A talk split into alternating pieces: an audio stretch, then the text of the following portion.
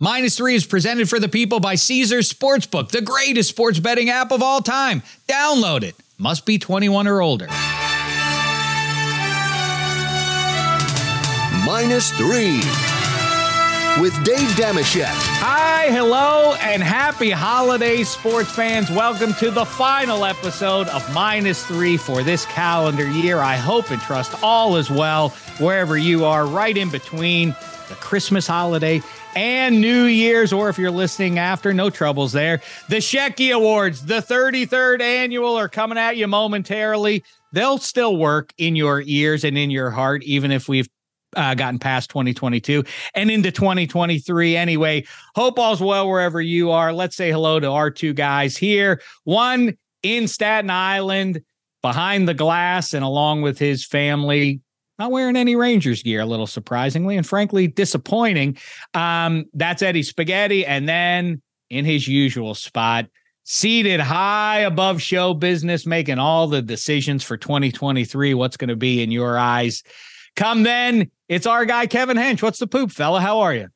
Happy I'm holidays. good, man. You know, I was thinking it's so funny in life, like you when you when you're at work you're supposed to be miserable, right? That's the deal. Like you're at work, you're miserable. When you're not at work, maybe less miserable. And so then a lot of, you know, our wives want us to be unhappy when we're working. So no matter how fun our jobs are, we always try to make it sound like it was a huge pain in the like, oh my God, again today with the Shaq and the podcast. I don't know. You know, so so it gets much better if we. That's the easiest home. sell. It's like yeah. I got to do uh, something with Shaq. Like say Shaq, no more. Shaq again with Shaq and the Penguins. Oh, it's brutal. But so obviously, if we could come home with soot on our faces straight from the coal mine, then you know our wives might like you know go, "Oh, hi, honey, how was your day?" But because they suspect we've been having fun,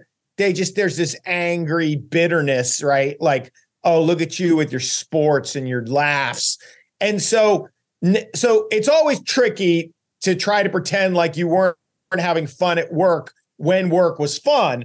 But this Vegas trip, like Heather's already pissed. Like I'm like, I can't make this Vegas trip not sound like just this awesome, decadent holiday. Like I'm like, yeah, well, you know, we're doing uh we're gonna be doing podcasts. Um, during the games while we're getting drunk watching football like she's already you know like she's like what is this weekend in vegas? I'm like ah i don't really know. It sounds incredible but i'm gonna make it sound like work.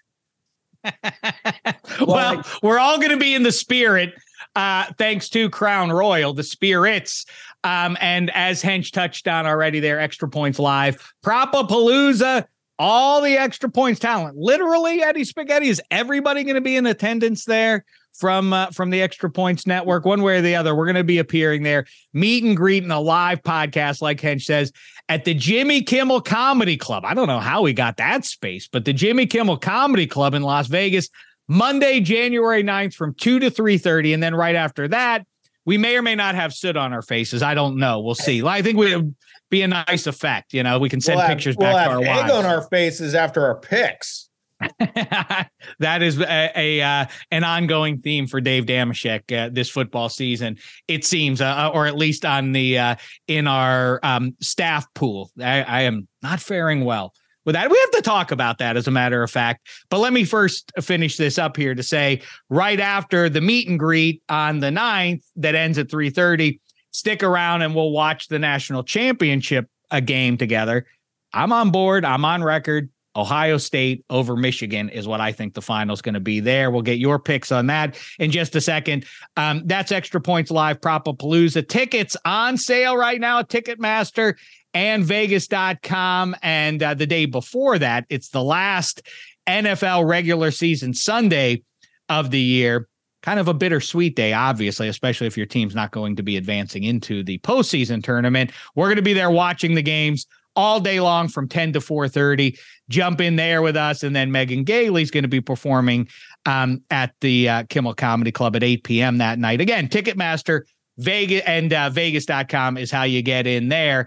I think this though, as we jump into our picks and then we get to the 33rd annual Shecky Awards here. Um, I feel like that the standard, we need to figure out what the standard is for what makes a great prognosticator against the number or otherwise. I think when we do every game, isn't that feel a little more crapshootish? Shouldn't it be like, here are my three best of the week, or here are my five best of the week? I say that in large part because I do way better when that's the dis when that's the drill. When I have to pick them all, it's like I don't know. This game, every game's a coin toss. What's the what's the expertise of the coin landing on heads more often than tails on a given weekend? I think the real skill is identifying these are the winners for you. Follow my lead, and uh, and you will emerge with green for in your sure. wallet. And and um, you know, I think we would all look at the slate and go, well, these are ten stayaways but we're obliged to pick them. Right. So, you know, if I go eight and two in my stayaways and you go two and eight, I'm crushing you, which obviously I am, as I'm number one in the staff picks this year. Yeah. Um, I mean, I've had a, a, a great year, but actually I've done also pretty well on my on my best bets uh, uh lately as well. I've rebounded after a little trough a couple weeks ago. Um, so you know, hey, you're you're a professional sports yacker. You got to pick all the games. Stop crying. I'm not. I'm not crying. I'm just telling you what I think is Wait, a, wait, would be a better crying? a better That's standard to judge. This is your normal voice. I literally thought you were crying. That's your normal voice. Oh my god. Uh, hey, speaking of crying, and I don't know if you can segue this into the picks. Like, okay, so I, I think it was three weeks ago. I said my bad goat was Derek Carr. I was like, this guy, you you know, he's just he he's got no excuses with that running game and Davante Adams, and then that thing just went south so fast. I don't know if I had anything to do with it. Uh, and obviously, your dear friend Probably, probably you did. probably got the ball rolling in that direction. What I don't understand about that story is like Josh McDaniels is like, hey, Derek's been great, and he's gonna and he's willing to do whatever it takes to help these other guys, except stick around. By anything, he means nothing. Like, I don't understand this thing of like, don't you have to like uh at least do the sweatshirt and clipboard and headset? Like, I did like, is it really an option to just go, oh, all right, we'll I see you don't later? I See you think if later. you're, I, I, I guess it's who you think Derek Carr is, at what level he is as a starting quarterback in the NFL. I always cut those guys some slack. You bench a franchise quarterback. What do you think they're going to do? I mean, you know, like people be like, wow, Ryan Fitzpatrick dealt pretty well with he, he's not the franchise. If you're Derek Carr, it is a divorce. If you bench me, you don't play me again. It's Eli Manning was he dealt with that a little bit better, but when people were suggesting that in Pittsburgh, oh, they should sit Roethlisberger down, like, okay, sit him down, but he ain't ever going back in there. You know, these Well, these guys are Uh, I got a they're few petulant. thoughts. They have chips on their shoulder. They're a not, they're few not gonna thoughts on that. Like, so first of all, you know, I, I love emotion. Like, I mean, I am I, I I love when when men can express emotion. I, I think the world's problems could be solved if we could actually tell each other we love each other. But Derek Carr, you can't cry at every press conference. Like, I mean, at a certain point, you've got some serious emotional problems. Like, I mean, my favorite scene I ever wrote on Last Man Standing was when Kaitlyn Dever tells Nancy Travis that she wants to go to the Air Force Academy because she wants to give back to this country that's given so much to her. And it's like both actresses are crying. There's not a joke to be found. It's just this amazing moment where a character on TV is actually saying the people that that this country has done the most for never consider serving. That would be, you know, like it's that that's Donald Trump. Like those are losers. The people that go into the military are losers. Like, so this was a scene of like a, a kid who's very well off who says, I want to give something back. And it's like pure emotion. I love emotion. But Derek Carr getting teary eyed after every loss, like, and then what he, he talks about is the locker room and the guys and the team and the camaraderie. And then it's like, oh, I'm not starting. F those guys. I could give an F about the rest of those guys. They can go, they can go fend for themselves. I'm not going to go through game film with those guys. Stidham can I could give a crap about Stidham and his future. It's like, I don't know. It just doesn't, it doesn't seem right or classy. Um, I'm going to take a sabbatical. Now, obviously, what McDaniels wanted to avoid was a hot finish by Carr. He's definitely not going to pick up that deal, right? They're definitely that's so. I don't want you to throw for a thousand yards in the last two weeks and then have to, you know. Yeah, he feels betrayed. He feels betrayed by the guy. So does every coach who's lost his job because he sucks. They also okay. feel betrayed. I don't know. I, I have a hard time hanging the the Raiders 22 on Derek Carr entire or, or anything close to entirely. Isn't doesn't it lay bare once again that would Bill you hang Belichick? The Rams, would you hang the Rams loss on him? The 17-16 Rams loss to a quarterback who had been uh, with the team for three hours when he lost to Baker Mayfield. I don't know. I okay, just think fair. he's not very good. But the whole idea of a you have a franchise quarterback who's maybe top 20, that's not a franchise heading anywhere. And Josh McDaniels realized he was just going to be another name on the Derek Carnage list. And so oh. he he uh he cut he he cut bait wisely um it's a teardown so anyway okay I, but is josh mcdaniels now is this is this a winning position for the head coach leader of men like I'll bench you. I'll I'll fill I'll I'll sing songs about you until um I am in peril and then I'm going to throw you under the bus car. The the irony of of that statement notwithstanding. Well, I, I don't know how I don't know who uh, this is every head coach self-preservation move, right? It's like uh, we got to fire this offensive coordinator, right? They just start firing their best friends until it finally gets to them. So that's not new. I just think that McDaniels realized the ceiling with that quarterback was pretty low. He wasn't, you know, he, he you're not you're not a contender if that guy's your quarterback. So okay, a- listen, if you get Tom Brady, and that's a fun discussion too. And boy, we were talking about it on extra points is it possible that the QB carousel is going to spin even faster than it's been spinning the last half decade or so this upcoming offseason? Tom Brady to Vegas, maybe Derek Carr's not going to be there. So where's he going to be? The Jets, unless Aaron Rodgers has already claimed the starting gig for the Jets. Can Tua ever come back? I think he will. I think it's a little overstated that he's never going uh, to take an NFL snap, but how comfy are you? If you're the Dolphins, Deshaun Watson has been mediocre at best up in Cleveland. I don't think he's going to go anywhere. But man, there are some spots like Denver can't get out from the Russ contract. And I don't know, unless they just outright cut him and eat that deal. Man, it is going to be another great offseason. And we haven't even started the postseason yet. So let's talk about that. We have to give our best bets here. And then also, Hench just touched on it. GOAT and GOAT of the week will be replaced in just a few minutes by Goat and Goat of the Year. It's it's a Shecky Award. It's the inaugural Shecky Award for Goat and Goat of the Year. And Hench and Spaghetti get the honors for that one. I'll take care of the rest of the business, including Fruit of the Year and Best Movie I Saw this year. Um, stick around for all that. Hench says he loves drama. He loves tears. He may be the one issuing them. Who knows? Well, I don't know what fruit you're rooting for. Let me squeeze in a quick break here. Have you been betting with Caesars Sportsbook and Casino app? If so, good job. Keep it up because every bet earns with Caesars rewards. That means win or lose, you're getting closer to amazing perks like game tickets, free stays, bonuses, and more. And if not, well, when you do get started, your first bet is on Caesars. Register with promo code Omaha Full and place your first bet up to $1,250. If you win, Congratulations. If you don't, you'll get your stake back as a free bet. 21 and over. Offer valid and must be physically present in Arizona, Colorado, Illinois, Indiana, Iowa, Kansas, Louisiana, Michigan, New Jersey, New York, Pennsylvania, Tennessee, Virginia, West Virginia, and Wyoming only. New users and first $10 plus wager only must register with an eligible promo code. Bet amount of qualifying wager returned only if wager is settled as a loss. Maximum bet credit $1,250 must be used within 14 days of receipt. Tier credits and reward credits will be added to account within seven days after qualifying wager settles. See Caesars.com slash promos for full terms. Void where prohibited. Know when to stop before you start.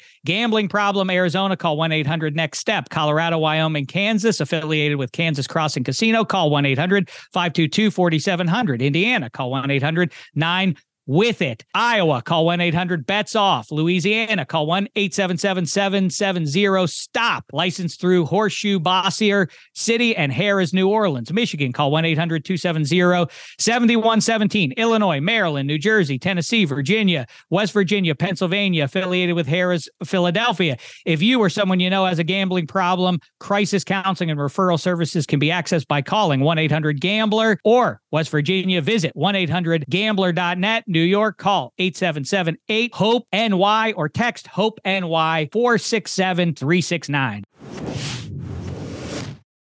Hi, it's Mike Greenberg letting you know ESPN Bet is ready to take you through all the biggest sports moments this spring. The official sportsbook of ESPN has exclusive offers and markets from Scott Van Pelt, Stephen A. Smith, and me, plus many more. From the playoff intensity to finally getting out to the ballpark, there's no better time for sports fans. Sign up today. New users get a bet reset up to $1,000 in bonus bets if your first bet doesn't win. Download ESPN Bet today. What a play! Must be 21 plus and present in select states. Gambling problem? Call 1 800 GAMBLER. Terms and conditions apply. See app for details. This podcast is proud to be supported by Jets Pizza, the number one pick in Detroit style pizza. Why? It's simple. Jets is better. With the thickest, crispiest, cheesiest Detroit style pizza in the country, there's no competition.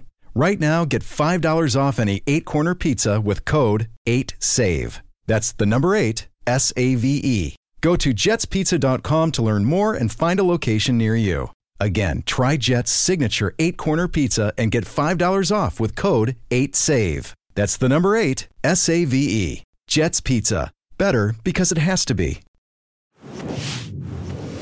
Okay, let's get into it then, fellas. Let's start it off with our best bets heading into NFL Week 17. And if you want to make a bet, pick on uh, TCU, Michigan, and or Ohio State and Georgia, have at it. Take it away, Kevin Hench.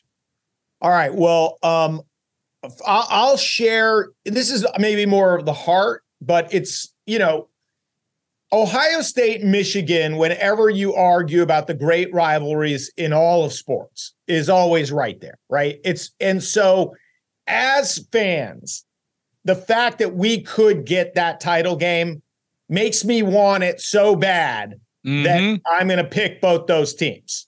That you know, like that's you know, maybe I'm not thinking it all the way through, but it would just be awesome. That yes. that level of hatred with those stakes. So let's let's make it happen. Let's all all let's all bet on Ohio State and Michigan and then and then we'll will it to happen.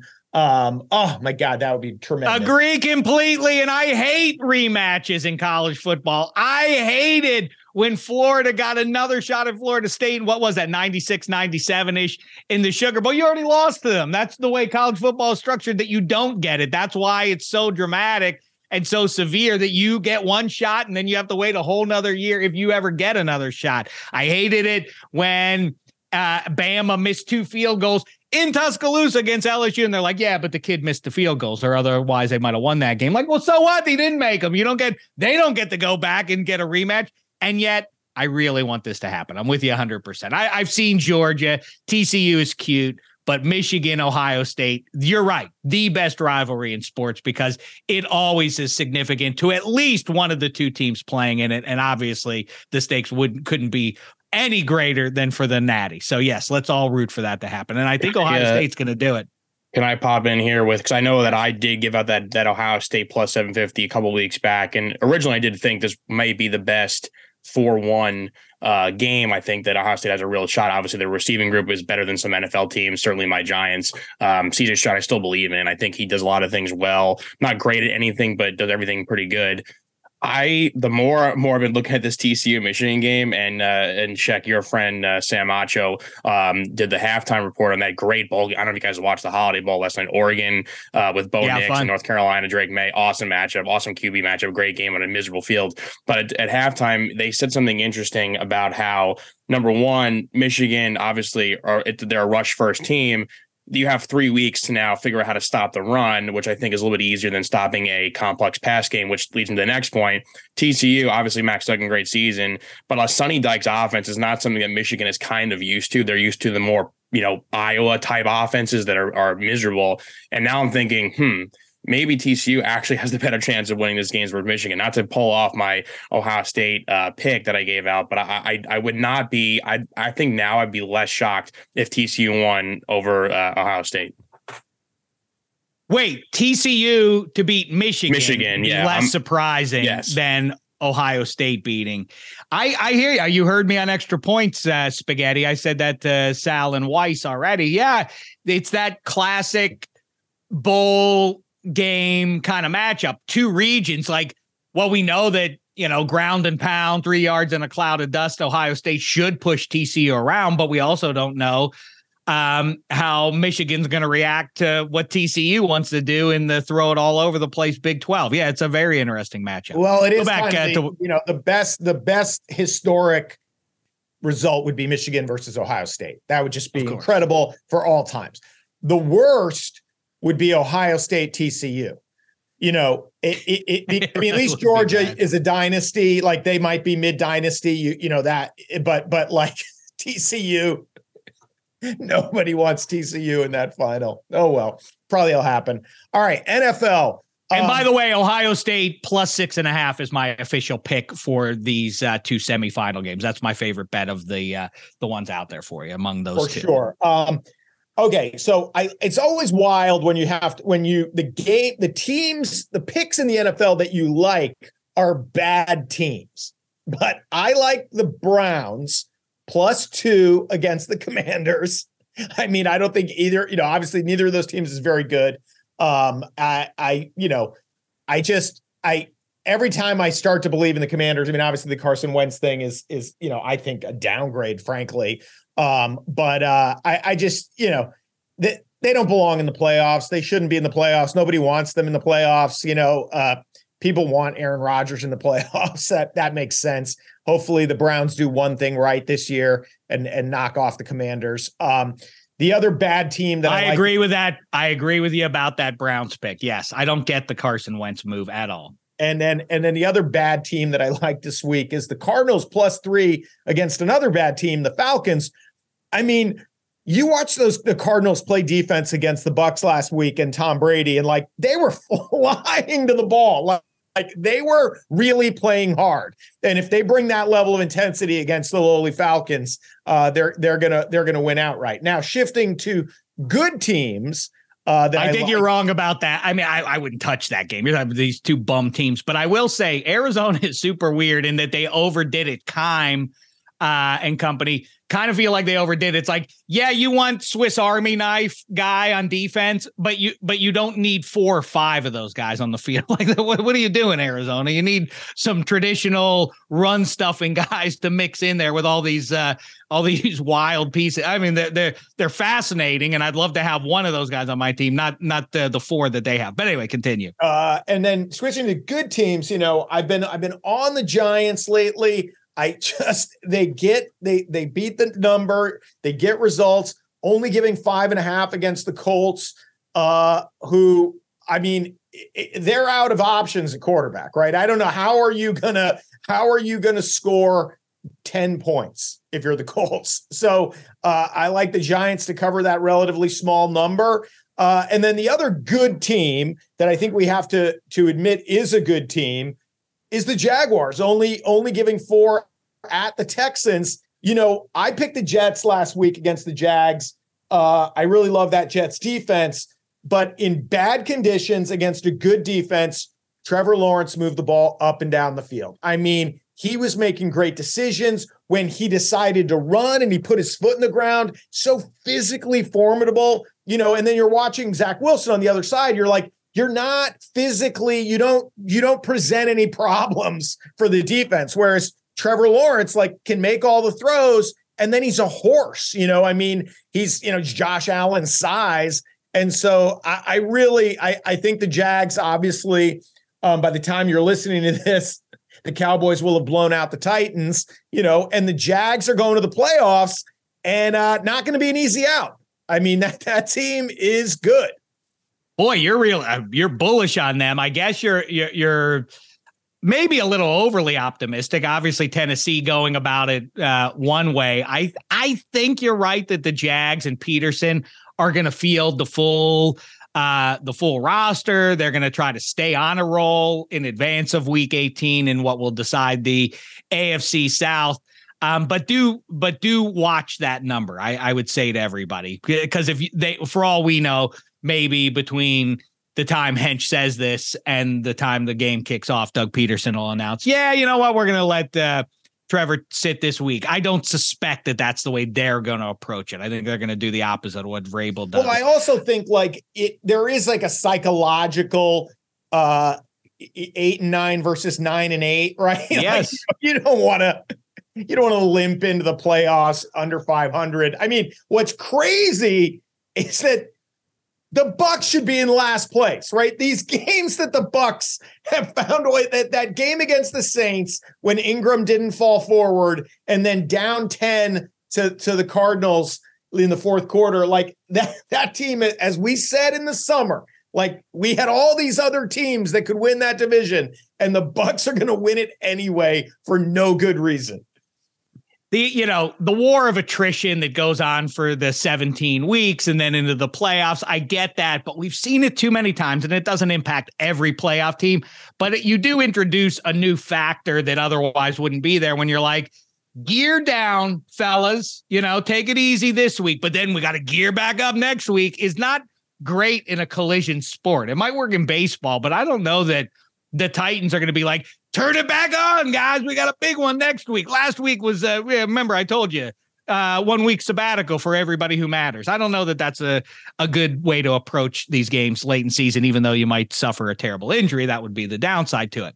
I'm going to go with, I have very few because these are, these games are, um, you know, there are a lot of teams playing for something and some teams kind of not. I like the Browns because I think they really do as a franchise need some good news here. Watson has been bad so far this year. He's been worse than Jacoby Brissett since he got into the lineup. Stefanski's job feels kind of his hold on it is kind of tenuous. I think they show up for that game, and they're playing Carson Wentz for goodness' sake. Um, uh, the number that jumps out to me that's a little weird is the Patriots at home only given two and a half to Teddy two gloves. I I, I don't uh, that defense should be able to stop that offense and generate enough offense against that defense to scratch out a win at home. Belichick, um, it, it's almost fishy enough that it makes me want to go with the Dolphins, and that is not a pun that I'm intending there. Uh, how say you though? You're watching the Patriots more intently than I am, Hench. Is that am am I wrong on how this one shapes up? It shouldn't it, it be a- so like it's it's wild when you watch how inept the Patriots are on offense. You know, and and they seem very poorly coached too. They just make tons of mistakes, pre-snap penalties, delay a game, uh, can't block anybody, uh, can't can't throw the ball more than three yards down the field, and you're like, are we still talking about the playoffs? Like it's like it's bizarre. Like this this offense is terrible. The special teams have been an abomination. Like cost them a game in Minnesota on the roughing the punter. Just you know, folk has been folks been short from forty how do you see a guy short from 40? Palardy is the worst punter in football. Like the special teams are a mess. The offense is terrible. And, you know, the defense, Judon and Uche get to the quarterback, but like you look at those Smurf corners and it's like, I don't really know how they hang in games. And certainly last week when it was 22 zip, you're like, well, they're not going to hang in this game. And then they shut out Joe Burrow and Ja'Marr Chase in the second half. So you're basically doing it with one phase. And the question is, can that phase mm-hmm. keep Teddy two gloves and, and those receivers under wraps? And, you know, uh, it's a big stay away for me because who can figure out either of these teams? Um, you know, it, well, you can figure I, him out. They don't have Tua. I know people. Uh, he's he's the punching boy of everybody, including NFL defenders. And when you punch him, he gets concussed. But, um, I you know, it is a significant drop off. We saw that. This isn't this isn't me speculating. You saw what happens when the Dolphins don't have Tua in there. You saw it two months ago. They're much worse. I I mean, uh, I, I think it's a but I did have, by the way, I did have Uche Judon noodles um, just oh, last night. A little spicy, but but very good. I can give you the number for the local ramen place if you want. Um, That's when they when they meet at the quarterback and he become his body becomes a noodle. That's a ah, Uche Judon noodle. Um, Gotcha. So I, but I, I, I don't. Maybe I don't think it's as big a drop off as you do. Um, you know, I, I- I would, I would actually take the Dolphins and the and the and the couple of points. I also don't like. I You also had don't the like the Dolphins Hawks. going to the Super Bowl. You had the Dolphins going to the Super Bowl. Well, a month wait, wait, wait, Okay, but their starting quarterback is out. I mean, I know, at some point I get to the back point off. is he played for the four games in a row that they lost. So you know if the anybody know if the Chargers have asked about me? I still haven't. I don't know what's up with the Chargers. I haven't heard back from them since I, I dropped them a line the other night. Real. what are you I offering? My support again. I'm back. I'm back. No, I don't know. I, I'm not back. I'm not back yet. I'm. I just am wishing them well. I do think that they'll take care of the six and a half that they're laying at home in the I- I agree with that. Can you Um, believe? well, I, I, don't mean, know. it's I don't know if I agree with that. I, I, they, the Chargers just drive me nuts because I that that Colts game should have been fifty-one to three. You're watching, it, you're like, what, you know? But hey, before Justin Herbert goes to the Hall of Fame, can he score twenty points? Like, I don't like. What are these point totals? Like, it's insane. They don't score. I mean, fantasy football owners. In the two weeks of the fantasy football play playoffs, he has zero TDs and three picks. it's very strange. You're- By the way, You're welcome. By the way, I got kicked out of one fantasy league. You might have heard about that. Um, in my family fantasy league, I came in dead last and I tried, and it has little kids in it. And that shows um, what fantasy football can do to one's brain and uh, and the luck Hey, involved in it. know, because I I'm also in a league. I'm also in another fantasy league, an expert fantasy league with these fantasy people, people who do it for a living. It's Michael Fabiano's league. I'm in the finals of that one. My quarterback, Justin Herbert. Um, anyway, go ahead there. Well, Sorry. It's uh, uh I know this is this is bitter, but you're almost at the end of your at your That's right. your prison sentence. You'll be back. But I was thinking Will of this I? irony because Ham, I don't even know if you remember John Ham from our league. I've Um, heard of him. he lost to Elliott in the Oh. semis. So he lost to the guy he should have voted out, right? So it's like Elliott voted you out. You have an opportunity to vote someone out. You should have voted Elliot out. Elliot beats you in the semifinals and is favored to win the championship. What if Elliot just comes back and votes John Hamm out again like, I hope it happens. I I. I pray for it. I you pray. could have I'm, voted this guy out. You could have voted this guy out. Anyway, I'm right. delightful and I'm a man of peace. Why why was I voted out? Don't get me angry again. This is a time of celebration. We're settling all hash here on the last episode. To settle a little bit of football hash, one last pick for you. I have to do it. It's a spiritual pick. Pittsburgh Steelers over the Baltimore Ravens in Charm City. Steelers are getting two and a half, and I like them to win the game outright there. Ty Huntley, boy, the Ravens, some of the parts, not uh, uh, the sum is not as great as the parts would seem to be. And I know they are deficient in terms of some personnel. Still, they should be better. I thought Ty Huntley would, okay, so Lamar Jackson has to sit down.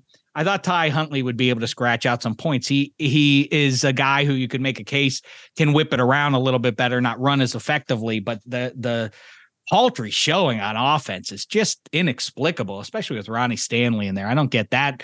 Um, and I also, by the way, I think we're getting swept up in this Aaron Rodgers comeback thing. I don't think I think it ends at home against the Vikings, who are the better football team this year. I like the Vikings to win in Lambeau outright and stay on the heels of the Eagles. Eddie Spaghetti, take it away. Your best bets. Okay, um, I'll start here with some college bets. Uh, before I get to the the CFP, I'll go my Irish and the South Carolina Gamecocks. I actually like the Gamecocks in this game. I believe last I checked, they were getting uh, three and a half points down in Florida. Nice, easy, warm weather game. Uh, Spencer Rattler is basically like playing for his you know future career, and he's been really really hot as of late. Um, obviously, like that blowout win versus Tennessee, albeit without Hendon Hooker. Notre Dame's missing Michael Mayer. They're making the switch. Uh, Drew Pyne transferred to ASU, so they're going back to Tyler Buchner, It was pretty underwhelming for a guy that you know pretty high expectations. Um, obviously Notre Dame's offensive line and running game is dominant, and that that'll still be a factor. But um, not to give them an excuse, but I just don't think Notre Dame's like you know heart is really in this game. They're looking forward to next year where they should have a very, very, very good team, and um, I just think that this game South Carolina could steal it, and I, I like if they get if they do wind up with Sam Hartman from from Wake, that's going to make for a scary team in 2023 up there in good, South yeah. Bend. I'll tell you this about uh, uh, Mayer. I think that he's going to fall in the draft because of Kyle Pitts, and they're not comparable players at all. Think more Gronk. Not I, I, a lot to put on a kid coming out of uh, college. I'm not saying he's going to have the career that Gronk has had, but think Bavaro, Gronk type of guys who can do both things, which is be a hammer in the run game and catch the ball and be a matchup nightmare. I think he's going to fall. And for all the needs of my favorite team, I wouldn't mind hearing them call that name if if they could land him because that matchup difficulty. I mean, watch Gronk, watch Travis Kelce. When you have a guy at that position that can make such hay in the pass catching, but then also contribute in the run game, man, that's that's uh that tight end who can do that, and they're rare who can do that, should be on that short list of like, if you want to win a Super Bowl and you get one of those guys, you got that much closer to doing it when you have that kind of a, a weapon. I think he's I think he's that kind of guy, right? Spaghetti. I know you're in love with well, I mean, I would love him to be a giant, but if the Giants do clinch the playoffs, I don't think there's any shot he'll he'll drop that far. I actually think it's going to go the other way. I think that he's going to get be a guy that right now is probably sitting safely in the top 12 to 15 range. I think the minute he works out, he interviews, they're going to be like, yeah, this guy's a gem and he's going to go actually higher. So I, I, I, would not be shocked if he's a fringe top eight to 10 pick. Um, he does everything well. Uh, he's athletic. He's a great blocker, great run blocker. Um, he just is, uh, he's a specimen. He's an awesome. That's why they call him Baby Gronk because of, of all the stuff he does uh, well, really well in the field. So, uh, but in the I, copycat league, it's funny because then I wonder with Tua, um, and Russell Wilson now, like Daniel Jeremiah has decreed, oh, Russ is done. Like he he he can't do it anymore. He doesn't he, he doesn't have the the quick twitch that he had anymore. And so it's over for him. I wonder if now pro football evaluators go back to where they were before Russ arrived, which is like, oh, he's he's smallish. Yeah, we can't go for Bryce Young. We're gonna we're gonna hang the entire franchise on Bryce Young, who's five foot ten. I wonder, legitimately. I, I think Tua will isn't done or anything, but I do think that maybe some personnel guys are going to be a little more cautious with the smallish guys coming out of school. Yeah, go ahead, Kyler, Kyler oh, certainly uh, uh, hurt. Yeah, right, right. Yep. I mean, yeah. You know, this is could not get first downs. And as soon, I mean, it's funny, Sal was belly aching all year about Russ just you know, refusing to take off and run, you know, and it's like when that is what makes you special, because if everyone's covered, you just tuck it and run up the middle for 18 yards and slide, you know, and obviously Kyler with that level of speed. But if you're like, yeah, I'd rather not do that anymore, I'd rather just throw it out of bounds, you're like, oh, well, now you're a smurf pocket passer, which nobody wants to draft that guy. I, like if you're yeah, not well, Lamar Jackson's long and lean. Obviously, he doesn't. Uh, you know, he's not six feet tall. He's a tall guy, but I mean, two straight seasons, month off in the big spot in the in the regular season. Like you know, I this thing of that I evaluators keep doing it. They keep going on radio shows and TV shows. Like you can't succeed in today's NFL if your quarterback can't run a little bit. It's like you sure? Because Matthew Stafford beat Joe Burrow in the Super Bowl. I don't know if you saw that. You know, uh, Tom Brady and Patrick Mahomes waged war in, uh, you know, in the Super Bowl and then in the title game before that. None of those guys would qualify as running QBs. I know Burrow can take off a little bit, but I don't think this thing of that what Jalen Hurts is doing is is a thing that you have to get that, or else you're really uh, behind the eight ball in the NFL at this point. Well, it's anyway. kind of wild, and you know, you know, you know, they talked about the elbow a lot with Josh Allen mid-season um, and and you know, I don't know if he's right, but the thing, you know, he runs the ball great and he tramples guys, but he also throws the ball to the other team in the red zone constantly. It's like that's not good, buddy. And if that, you know, if that is a result of being dinged, you know, yeah, how how long can these guys, you know, Josh Allen dishes out abuse when he takes off. Like how long can you be Earl Campbell and play quarterback? Uh, it's a good question. Eric Lindros dealt out a lot of uh, abuse too until Scott Stevens abused him, and that was the end of Eric Lindros. That, I mean, that's what happens to the big guys. They're always in those collisions. Spaghetti, you have more uh, best bets to get through here? Yeah, I just feel like I uh, owe it to give out picks for the CFP. So I know we just talked about it briefly with the Horn Frogs in Michigan. I think seven and a half is um, it's a really good number. Obviously, that's why Vegas is Vegas. I think that though at the end of the game, Michigan will just find out a way to bleed the clock. Um, but I, I, do think that they will pull away. So I will actually side with Michigan in this game. Uh, reversely, I do think Ohio State getting the six and a half. Uh, I, I do like. Um, I said it before. I just think that CJ Stroud has something to prove, and uh, Georgia hasn't really been super tested this year. I mean, obviously the game, the closest game was was that Tennessee game. It was in the rain. Hendon Hooker didn't play that well. Um, you know, they blew out LSU in the um, the SEC championship. Like they're they haven't been super tested. I think this game will be the closest game that Georgia probably plays all year. Um, I do think both games will be close and be will be interesting late in the fourth quarter. But um, so I will go with Michigan. Um, but TCU gives them a, a, heck of a run, and I do think that Ohio State will keep it close. Ultimately, Georgia will win. We will get chalk in the championship, but it'll be two very very good games.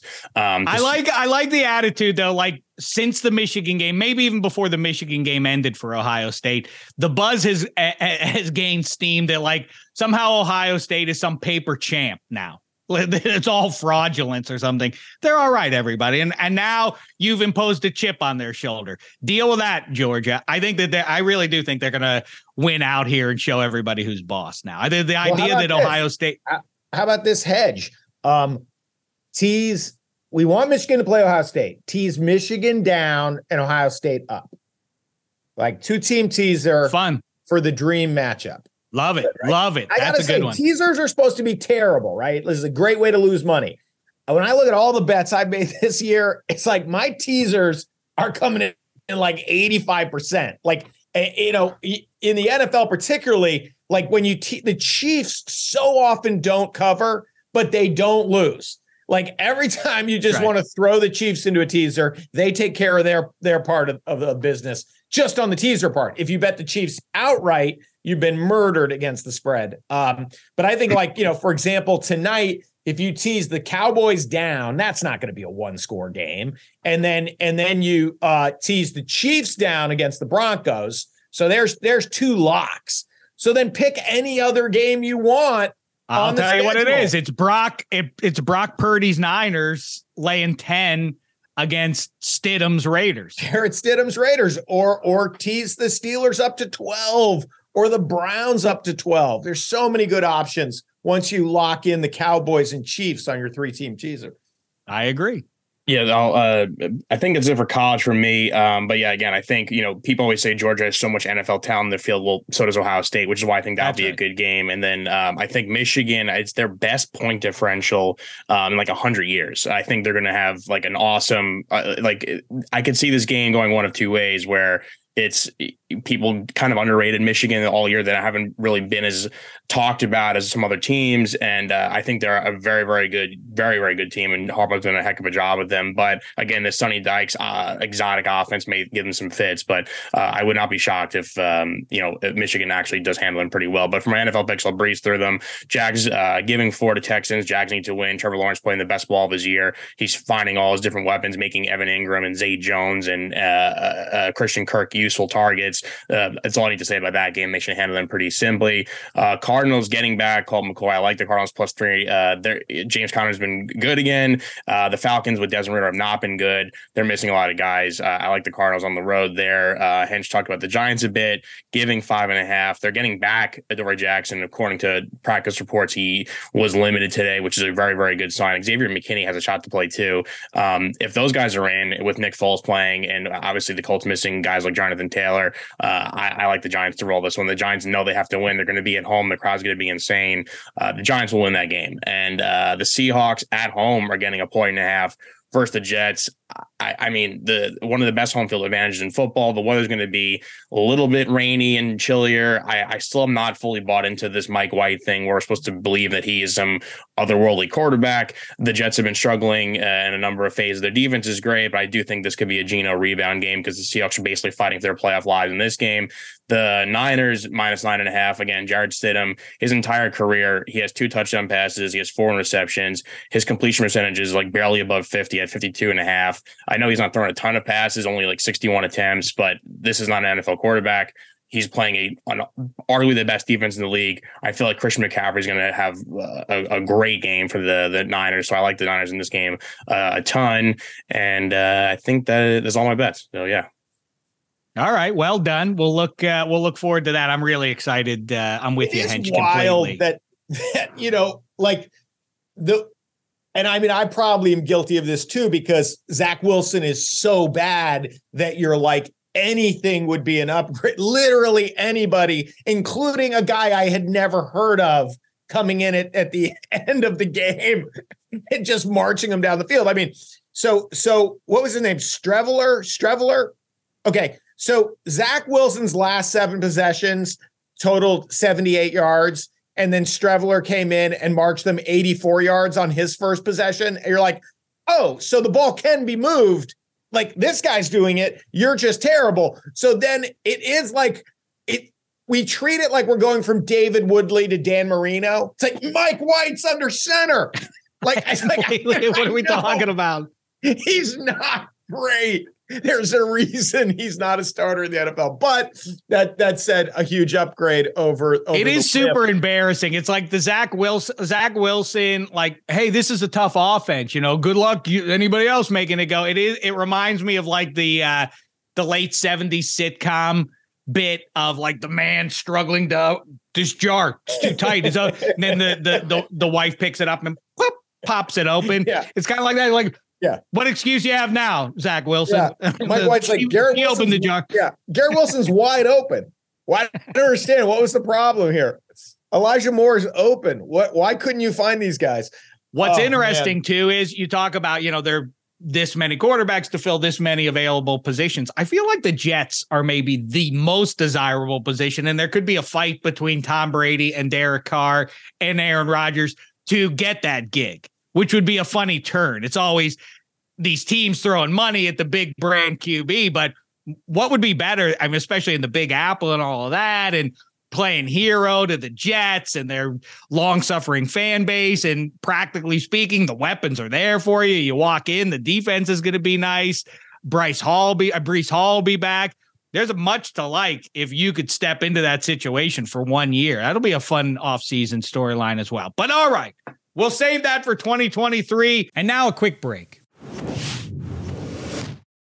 With everyone fighting for attention, how can your business stand out and connect with customers? Easy. Get Constant Contact. Constant Contact's award winning marketing platform has helped millions of small businesses stand out, stay top of mind, and see big results fast. Constant Contact makes it easy to promote your business with powerful tools like email and SMS marketing, social media posting, and even events management. With Constant Contact, you'll reach new audiences, grow your customer list, and communicate more effectively to sell more, raise more, and fast track growth. Don't know much about marketing? No sweat. Constant Contact's writing assistance tools and automation features help you say the right thing at the right time every time. Plus, you can send with confidence, knowing your emails are actually reaching your customers thanks to Constant Contact's best in class 97% deliverability rate. Tackle any challenge with Constant Contact's expert live customer support. Plus, everything's backed by their 30 day money back guarantee. So get going and start growing your business today with a free trial at constantcontact.com. Just go to constantcontact.com right now. Constant Contact, helping the small stand tall.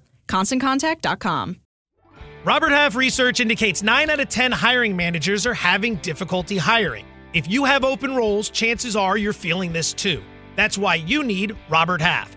Our specialized recruiting professionals engage with our proprietary AI to connect businesses of all sizes with highly skilled talent in finance and accounting, technology, marketing and creative, legal, and administrative and customer support. At Robert Half, we know talent. Visit RobertHalf.com today. Let's get into it, fellas. the 33rd annual Shecky Awards. Oh, this is exciting. A lot of pressure, obviously. Um, once we do our goat and goat for the year, yeah, then then do we do we weigh in on your, your selections? Will there be a round table, or will you just kind of go? Do we have well, to- I mean, if you're asking, if you're if you're asking for me to cut you loose, you know, let you out of school early, I no, no, no, I no, mean, no. go- I I want to listen. I just like if you. no, if I you- want I I I encourage feedback. Okay, good. Not If that it will change a- anything. a- Not that this is a blue. If you come up with an unacceptable apple, Eli Apple, the fruit of the year. Um, As I've already stated, the Envy Apple ruled itself out by its shameful. Uh, it's it's the same as Joe DiMaggio. The Envy Apple was on a DiMaggio hit streak, kind of streak for fruit. It went for at minimum like 18 months of being good. And apples or any other fruit should not be good month after month after month. It should take a few seasons off, but not the Envy Apple. Then all of a sudden, I'm singing songs about it. I'm putting it into the Hall of Fame, maybe prematurely. And all of a sudden, it no shows. It has been a complete no show this year. So there will be a new fruit of the year by the end of these Shecky Awards. you know, maybe it's maybe the envy apple is not Joe DiMaggio. Maybe you're Joe DiMaggio, and the envy apple is Marilyn Monroe, and the envy apple still hot as can be. You're just Uh-huh. tired of banging the envy apple because you've nailed the envy apple so many times in the last 18 months. It's just human nature. Like Marilyn Monroe's like, I'm still hot. It's on you, Mhm. Yankee Clipper. Just think about it. Think about Yeah, more I'm over. I'm over here making cheap, uh, second rate coffee pot ads. You're right. Maybe, maybe I need to take a look at the man in the mirror. All right, here we go. We'll get to the goat and goat of the year presented by Hench and Spaghetti in just a moment here. In the meantime, let's get to it. I'll start it off. It's sort of like, you know, how the Oscars, they always start with one that is meaningful. It matters what wins. They do best supporting actor.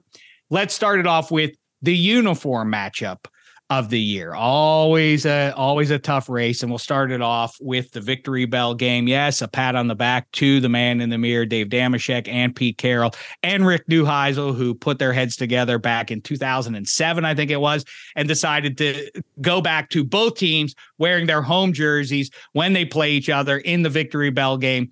U- UCLA, USC, always gorgeous to look at, no matter how good the quality of the game is itself. Next, Chargers wore their gold pants at the Raiders in their black jerseys. That was heaven. Chiefs wore their all white at the Chargers, who wore their gold pants and their powder blue jerseys and their white helmets. It was 1967 all over again. I departed the planet Earth, watched the game from up on cloud nine for its entirety. It was gorgeous stuff. Chargers at Chiefs looked very good too. I'm sorry, recurring theme. If you have good uniforms, you're going to show up on this list quite a bit. Best college matchup I saw Tennessee when they wore their orange pants at Georgia in their classic red jersey, red hats, beautiful stuff. San Francisco 49ers against the Atlanta Falcons and the Falcons throwbacks, the black jersey, the red hat looked nice. Detroit Lions at the Patriots and the Patriots throwbacks, Pat Patriot, great. Steelers at Browns, Rust Belt classic. Those uniforms would look atrocious if they were between two, let's say, Florida based teams, but in the Rust Belt, it looks just perfect. Brown and orange and yellow and black, hideous, except for the good people up in that region of football America. But your winner is we just saw it on Saturday night. It was the Raiders and the Steelers, the silver and black and the black and gold. It was beautiful stuff. That's your uniform of the year. Congratulations. Do you like that one, Hench? I know you hate uniforms, so I can't well, imagine. It's funny because uh, as you were talking, I was looking at the screen and I thought my internet had frozen, but I realized I was just bored. That that was actually my face. That was just my face. I was like, oh, I'm frozen. No, I'm just falling asleep as Damashek talks about rust colored pants. Um, What's wrong with So, you? Why, but why are you here's the such a curmudgeon? But- but well, maybe that should be your New great- Year's resolution. you- Don't be a a great- creep. you know, that you did the uniform of the year. How about these? How about this uniform matchup for all time? We were just talking about them. Joe DiMaggio in the Yankee pinstripes, number five, and Marilyn Monroe in the white dress over the great. That's there's a uniform matchup for all time, right? Woo! Hot stuff.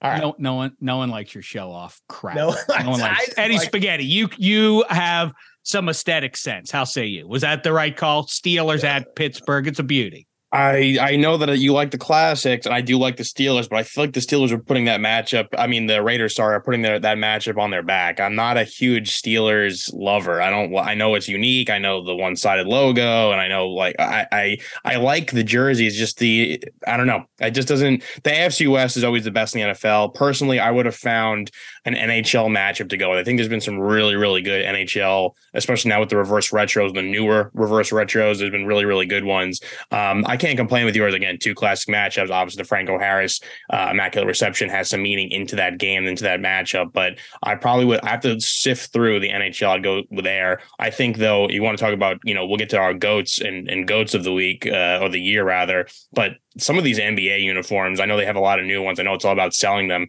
There, uh, there should be an all-time bad NBA stuff because you, I don't even know what teams are playing anymore. So that's my little spiel on the NBA matchup. I saw I saw some Suns highlights the other day and literally had that experience. Like, who the hell is the team in the turquoise? Wait, that's the Phoenix Suns?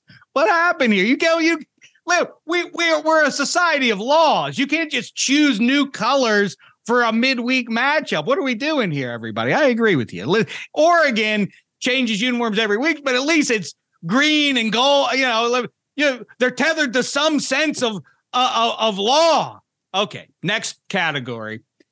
Craziest thing to learn about if you fell into a coma last New Year's Eve and are just waking up right now. The nominees are Will Smith assaulting Chris Rock on stage at the Oscars. what? What happened? What, what for what? What what what happened? Well, it's a long story. It had something to do with with uh she had a bald head. He made a GI Jane. What? But he It assaulted less and then what? He sense. went It makes, it makes less sense once you know the details. then it makes less sense. and and so then the, the police came Would they cuff him right there. No, no, they let him sit there for an hour and then they gave him the Oscar for, for doing it. Okay. Next, a team got rid of the QB. They used the first overall pick on three years ago, a guy who beat their big brother Steelers in Pittsburgh in a playoff game so they could trade away draft picks to get and pay $238 million guaranteed for Deshaun Watson. There's a team that did that on purpose. Imagine that. This would be this this really should be the runaway winner in the category, except you have to put the big asterisk. It was the Cleveland Browns who did it. So then you're like, okay, all right, oh, okay, okay, that makes a little bit of sense. Next, Ukraine is beating Russia in a war. That's pretty surprising. I don't think anybody would have believed that. No, no military experts saw that one coming. Next, Tom Brady retires, then unretires. Then we find out he was trying to buy the Miami Dolphins for the last couple of years. Then he stinks and may or not win a division against Andy Dalton, Sam Darnold, and Desmond Ridder. That's surprising. But your winner. Most surprising. Oh, yeah. Also in 2022, they overturned Roe v. Wade. 2022. What's this? What year is this? What But your winner. Russell Wilson is wor- worse at football than Geno Smith. That's your winner, everybody. Wow, not even a nominee. You you, you The listed the nominees, and then in That's the right. envelope was a different. That's a surprise. It's my award show. I do it how I want. It's the All right. craziest thing to learn about if you fell into a coma last New Year's Eve and are just waking up right now. Congratulations to Geno Smith and Russell Wilson there. Um, spaghetti, very quickly to answer your question, best throwback or alt get up of 2022. I really liked what the Vancouver Canucks did. I really cool like what the I, I really like what the New England Patriots did. Obviously, I've been calling for Pat Patriot for a long time. Kind of liked what your Giants did wearing the 80s LT throwbacks. I'm not as crazy as everybody else is about that, but your winner is the San Jose Sharks wearing that powder blue and gold of the Golden Seals when they first came into the league in 67. It's heavenly stuff. Congratulations to them. And now, fellas, I cede the stage to you. It's time for the GOAT and GOAT, not just of the week, nay, of 2022. Take it away. All right. Well, I guess we'll go. What do you want to do, do You want to do our good goats first? That's it works for me. Yeah. Okay. So I'll do my good goat, then you do your good goat, then we'll do bad goats. Okay. Mhm. So uh I was so I was gonna do, you know, I was thinking about like good goat in the it, when you're when you're saying goat, there should be we do it week to week, so it doesn't make any sense. This guy had a good game, therefore he's the greatest of all time.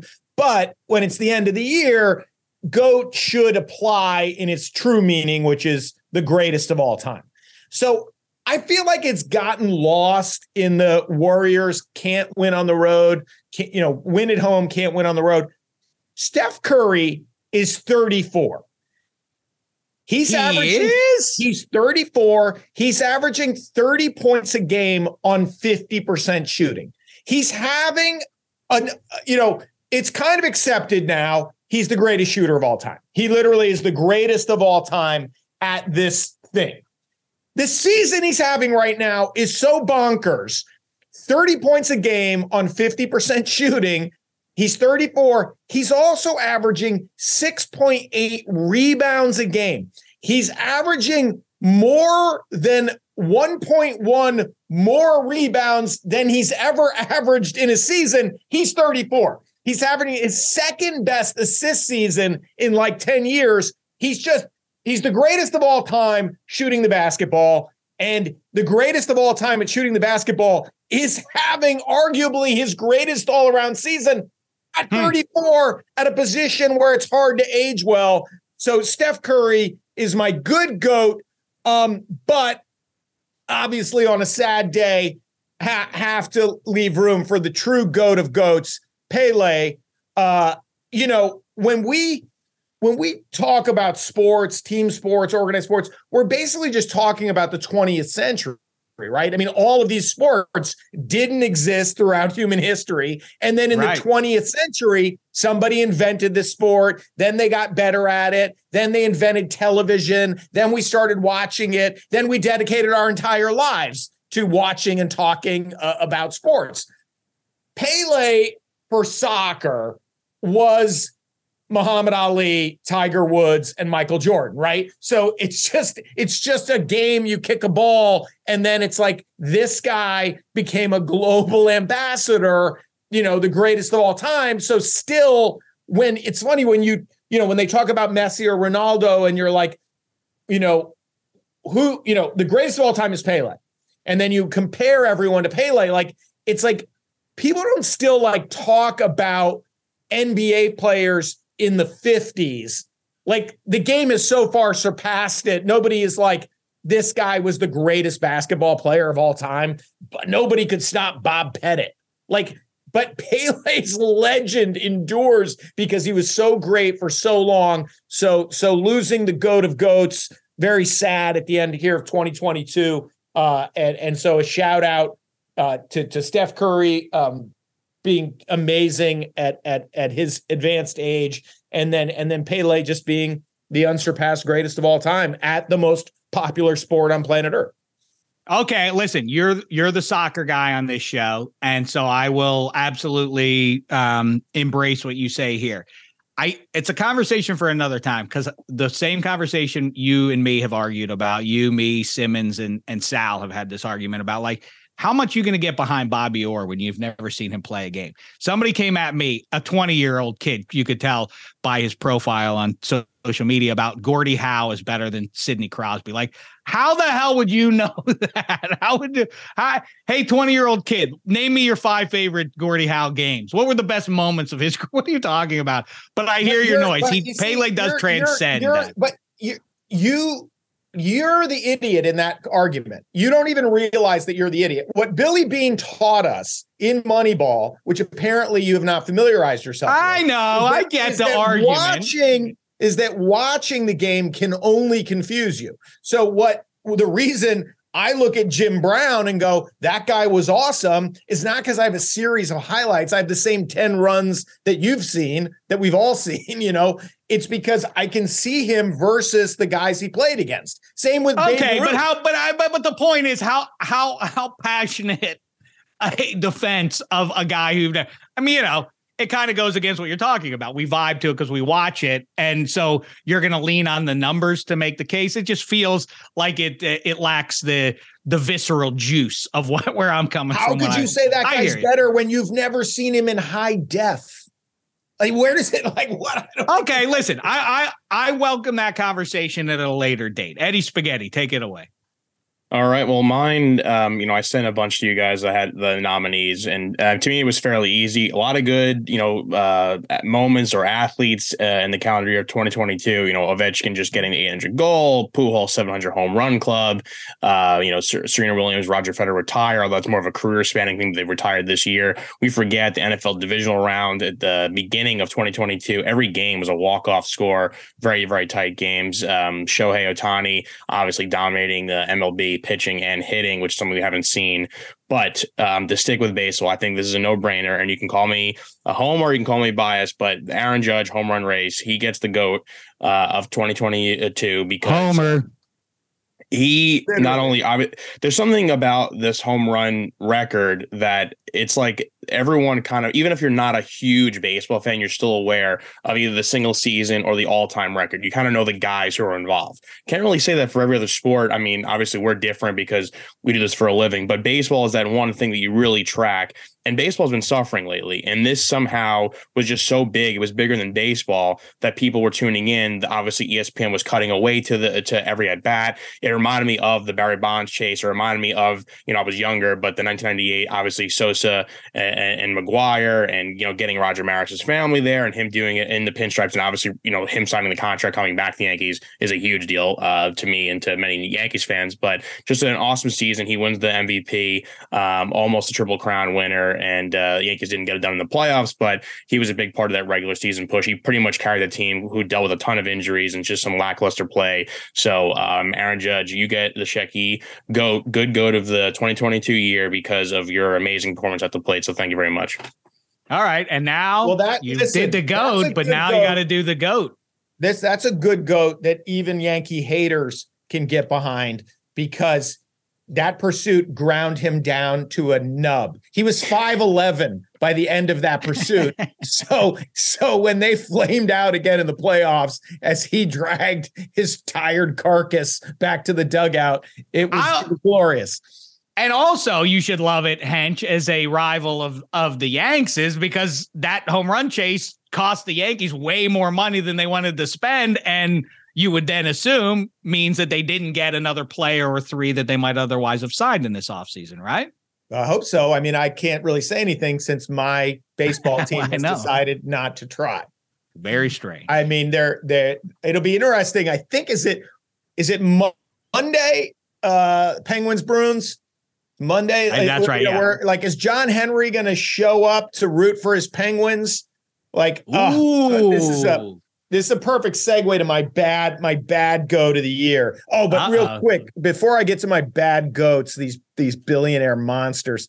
Uh, I another just want to I want to point I raise a glass again to Steph Curry for winning an NBA championship last year. So I like guys that go, "Hey guys, let's build something here. Let's win a championship together." I don't like guys like Kevin Durant who go, hey, who went 73 and 9 last year? Can I join them?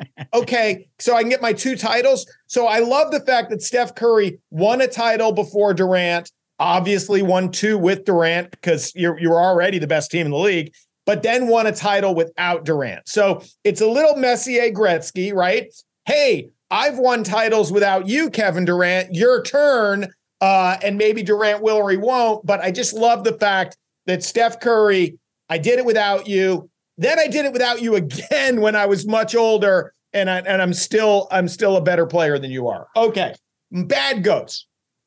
So as sports fans, you know, Spaghetti talks about you know Aaron Judge resigning. Like it's really nuts how beholden like our happiness is to the whims of billionaires. Like completely like or the critical thinking or analysis of billionaires like you just you just hope your team gets purchased by a billionaire who either knows enough to not get involved or actually knows what he's talking about but like so often you're like, "Oh, I'm going to be miserable." You know, these commander fans like you're going to have you're going to be miserable for decades while this monster owns your team because he's a bad guy. So obviously, as Red Sox fans, we had a great run. Now it seems like John Henry doesn't care at all about the Red Sox. He's got, you know, he's looking for an NBA team in Vegas, got a hockey team in Pittsburgh, he's got a soccer team in Liverpool. Oh well, he doesn't care about us anymore. So now he's now he's not a benevolent billionaire anymore. But I was really thinking in the wake of the of the Franco Harris uh legacy, tragedy, sadness. You know, we were talking last week about that team, what that team meant to the city, how how the city and the team became reflections of each other. Check, you and I have talked a lot about the Rooney family and how different they are in a sea of monster, evil, scumbag billionaires, right? These somehow, and I don't know if it's because Mr. Rooney won the money at the racetrack I don't know how their moral compass has always had a true north. And in sports, whether you're Branch Rickey or uh, Don Haskins uh, at Texas Western versus Adolph Rupp or Mr. Rooney, morality and success on the field can align when you're willing to have Jackie Robinson and Don Newcombe and Roy Campanella on your team, or you're willing to start an all black starting five in the NCAA championship game because they're the they're the best guys you have. And when I think about um, Franco particularly and and his parents and the city just embracing this guy, Franco's Italian army, uh, his biracial parent, you know, his biracial parentage, and we were talking about those great Steelers and the Steeler willingness to go get Mean Joe Greene from North Texas, to get L.C. Greenwood from Arkansas Pine Bluff, to get uh, Mel Blount from Southern, to get John Stallworth from Alabama A&M. Like this is a franchise that made a commitment to looking for players. Now, obviously, it benefited them. They got a bunch of Hall of Famers like Donnie Shell from South Carolina State. So this is a, this is a it's good that the the moral compass of the Rooney family has produced all of this success. Now, if you look at Dan Snyder, right? I think about this this this this piece and imagine if someone in the Steeler organization was sending nudes of cheerleaders, right? Like sending, "Hey, I'm to I'm to send some like the Rooney family would lose their minds. Like that guy's parking space would be gone you know, and it, and it's like, and it it matters.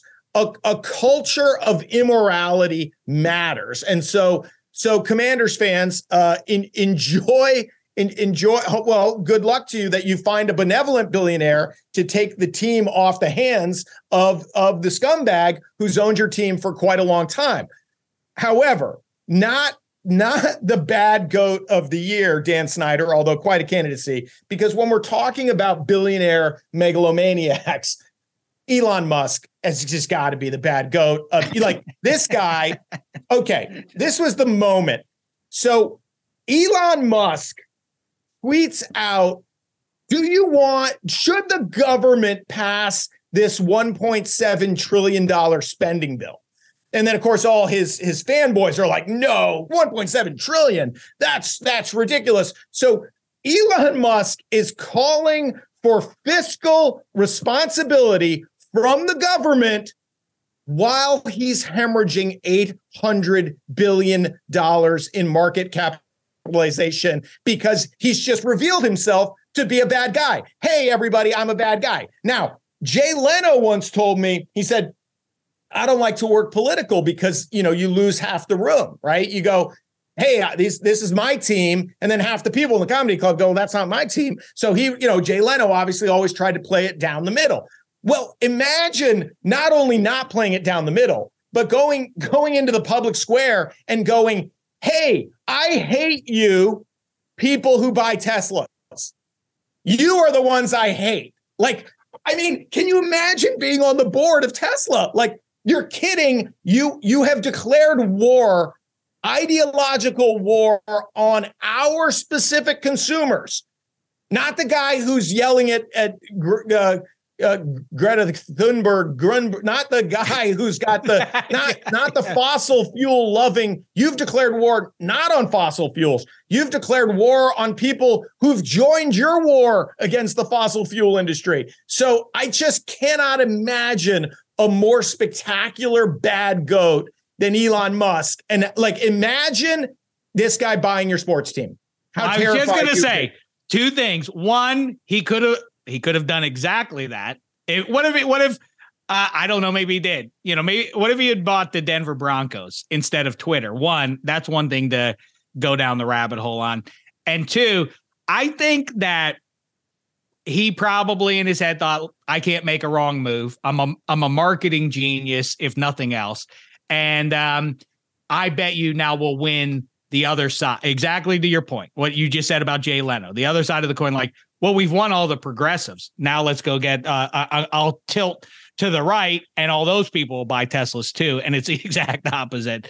Um, that's because nobody gets in his way. Because once you reach a certain point, nobody tells you you're wrong. That's but he's literally of- partnering with the number one benefactor of the fossil fuel industry. He's partnering with Saudi Arabia to promote Russian propaganda. Like it's it is nuts. Like I don't know. I mean, I think you're right. It just is a level of of narcissistic derangement. I don't think I don't think we're ever going to get to the bottom of it. Like, hey man, the the Saudis had pictures of him with his boyfriend. Man, what was he supposed to do? You know, I don't like. We're never going to get to a some crazy explanation beyond the fact that he just thinks he can do no wrong. And so uh, those poor people left to clean up the mess at Tesla. Uh, as as I as I am on record as saying, a lot of good options out there, people.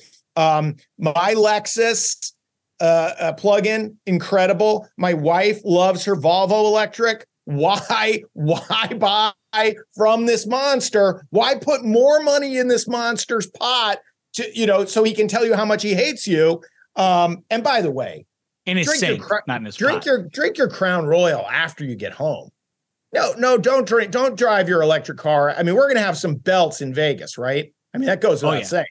Uh, yeah, yeah, So, so Elon Musk, bad, bad goat of the year, and maybe all time. You know, you know. I, I, I feel this is an upset because there's one obvious one you've belly ached about quite a bit. Let's see if Eddie Spaghetti picks it up with his goat of the year. I don't think I'm going to pick that. I steer clear of the politics. So to people who are listening and want some sports, I want to Is give it political sports- to lose 800 billion dollars. Is that like like it's like I, like it's like just don't say anything and we'll all think you're a genius and you can keep printing money. No, no, excuse me. Let me let let me let everyone know where I stand on the woke mind virus. Um, the check you brought up, if Elon Musk bought the Broncos, and um, that's going to be my pick. I was between two options here for bad go, and one being the refs. But I figured I was going to say neither one is going to well, mention the, the, the refs. refs. The refs were right there, but I feel like the refs have just been it's just like they've been bad over the course of you know X amount of years. Um, not just bad in 2022. I wanted to make this 2022 specific. So the reason why I'm going the Broncos, obviously the the the Walton family owns Walmart, buys them, a very rich family. They you think great things to come here. They hire a new coach who work magic with Aaron Rodgers. You bring in Russell Wilson, who clearly has uh, some good football the tank. And you see this division now where, depending on what you thought in the preseason, do you buy into the Raiders? Do you buy into the Chargers? The Chiefs probably going to be the mainstay, but clearly a wild card spot on the line for the Broncos, who are building a pretty nice team, good solid receiving corps, nice young running back, and Javonte Williams, solid pieces on defense from the draft. And I mean, it couldn't have gone any worse. Like, not only are you giving up draft capital, you're giving up a quarter of a billion dollars for Russell Wilson. And I don't know. I mean, again, check and Hench, you would know this more than me, but I don't think we've ever seen a, a Hall of Fame trajectory quarterback drop, like fall off a cliff like this, like where he, he goes from being a very very high end quarterback to like we should probably bench him. I mean, he's not even being rostered in like fantasy leagues. Like that's how bad Russell Wilson. And this is a guy that also has the the added ability of running the the ball too. Like he could use his legs, which he's not doing. And just like seeing them go, they're literally 0 4 in their own division. They cannot win a divisional game. They can barely win on the road. And your best way out of this, from what I've read, was you still have to suffer through him one more year and then cut him, I think, in June of next season. So there's definitely one more year of this, and you're still taking a massive cap hit. And I just think it's just so far off what the projections were, where the really the worst thing that I've seen about the Broncos, and this is the preseason they first got him. And some people, you know, on, on national programs are saying this is a Super Bowl bound team. The worst I've seen was they'd miss the playoffs, but they'd still probably be hovering around 500, which is eh, eh, this is nowhere near what they're doing right now. They're they're in such bad shape. They're talking about cutting or trading Russell Wilson now. Now, is it all on Russ? Probably not. What I think happened is they hired Nathaniel Hackett in hopes that Aaron Rodgers would be there. And I guess the the the, the real the rule is do not hire. called any- that one when it happened. He's like, they just hired him on the assumption. What if he doesn't go there? And that's exactly the way it Yes, went. absolutely. You don't hire coaches affiliated with Aaron Rodgers because it happened. The Giants hired Ben McAdoo. That didn't work out well. This Nathaniel Hackett thing didn't obviously work out. He gets fired. He can't even complete year one. Did not even see the end to the end of 2022. Um, you know, right now, Russ, who knows? He'll probably make it to 2023, but who knows as a Bronco.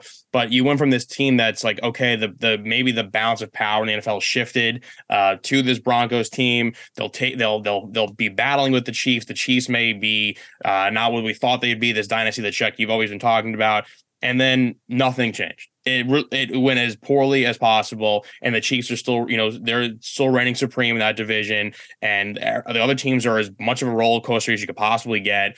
And the Broncos had a legitimate shot to actually challenge the Chiefs and they they fell flat and now this new ownership group is dealt with one of the biggest messes I've seen in you know NFL history the last 20 30 40 50 years.